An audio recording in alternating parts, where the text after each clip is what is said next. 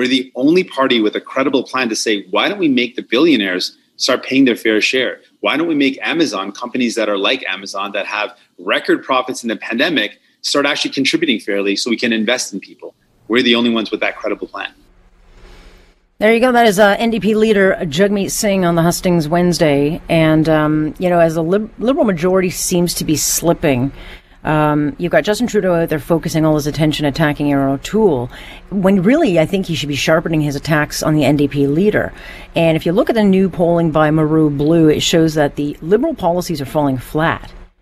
And we know that because the millennial vote, um, you know, they're not enamored by Mr. Trudeau. So that vote is in play.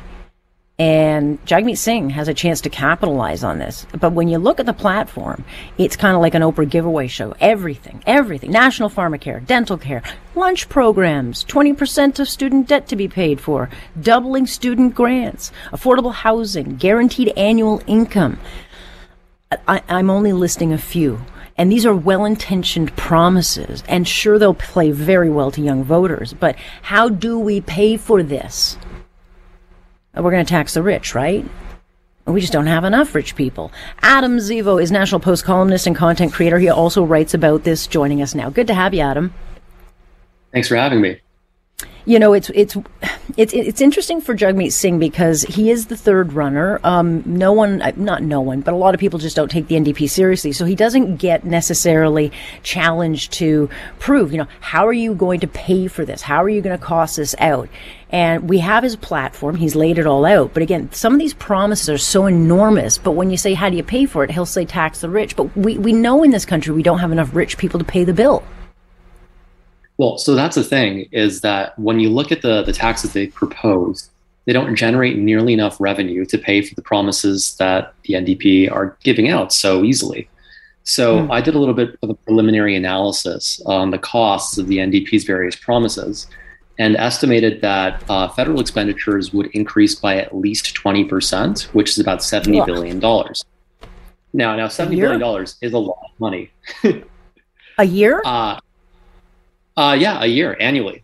Jeez. And, so when you look, for example, like a like a wealth tax, you know, a wealth tax has been very popular uh, recently in the media. Uh, the NDP has really been championing it. But when you look at the amount of money that it actually makes, uh, the PBO has estimated that it would bring in about $5.6 billion a year. Mm. And that's if it was the threshold was for 20 million people who have $20 million or above. So the NDP has lowered that threshold to 10 million, so it will, you know, produce a little bit more money. But you know, you're looking at ballpark about 10 million, 10 billion dollars a year. Now, 10 billion dollars a year is a lot of money, but that's not 70 billion or higher.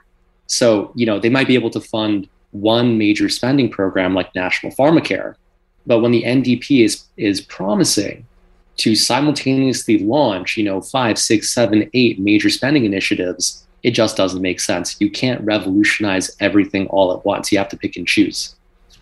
Yeah, absolutely. I mean, the other area he's gone into saying, well, you know, obviously they'll tax corporate uh, ventures like Amazon, which, okay, do that, they'll leave town.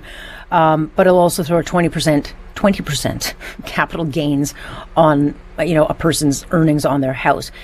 I think you know, mm-hmm. Adam, uh, uh, most people in the private sector or, or in the middle class, which can't be defined in this country, that is their only thing to retire on. It's not like they get a guaranteed pension like public sector union members. So when I hear stuff like that, and we've heard rumors of this with the Liberal Party, uh, don't touch my house. That's all I got. That's all we got. Hmm. Yeah, no, that makes sense. Um, the, the thing is that a lot of their proposed taxes uh, are meant to only target the ultra wealthy but realistically speaking, if the NDP don't want to run a massive deficit and don't want to print our economy into hyperinflation, they'd have to increase their tax burdens to affect everyday Canadians. You know, uh, I talked about the wealth tax. Another example would be their increase in the uh, top income tax bracket uh, from mm. 33 to 35 percent federally. And when you look at the top one percent of Canadians, their total uh, their total income um, is approximately, let me see, about like 10% of, uh, so it's $140 billion, representing 10% of national income. So a 2% increase in their top marginal tax rate would yield only $2.8 billion. So, you know, we're looking at all of these, you know, massive tax increases, but once again, we're only raising anywhere between 10 and 20 billion in total. And so right. how do you how do you pay for everything? You just can't. It just doesn't make any sense. It doesn't. And what we have right now is a spending problem. But, you know, as I know, it's very unsexy to be the one out there campaigning on restraint and keeping the bills in check and making sure we can pay for this stuff. You know, you can't run on, I'll balance the books anymore, which is really what we need to do because you, when you look at them at the number of dollars at the provincial and federal levels that we are literally pissing away on interest payments, I mean, we're talking like across this country, hundreds of billions of dollars that could go into these national social programs. Mm-hmm. Well, so the thing is, spending a lot of money is popular right now because of the pandemic. And that's something which we see in every platform. The conservatives in their platform, you know, talk about robust spending, but only in response to the pandemic. So they're looking to spend a lot of money over the next few years to help get the Canadian economy back on track and to mm-hmm. support workers who are really struggling right now, but then hope to go into deficit reduction mode and balance the budget by, you know, within 10 years. For the NDP, they're essentially using the pandemic as a tool to propose permanent and unsustainable increases in spending. And that's the difference. You know, are yeah. we treating the pandemic as a small, limited window of high spending? Or are we trying to use it as a paradigm shift to mm. uh, invite unsustainable spending into our federal politics. Yeah, that that is the big fear that people have become addicted to this kind of spending, and as we have proof of what the CERB program, you know, people get addicted to spending. They don't necessarily want to get off the couch and go back to work, and that's become a really big problem for businesses. Just before um, I let you go, Adam, I mean, look, Singh has an opportunity here to chip away at liberal fortunes, but he also has to answer these questions, and yet doesn't get challenged. Well, well, that's the thing is that the people who the people who support Singh are not the kind of people who are going to criticize these policies in this way. For them, fiscal responsibility is not a good thing, and in fact, is kind of stigmatized.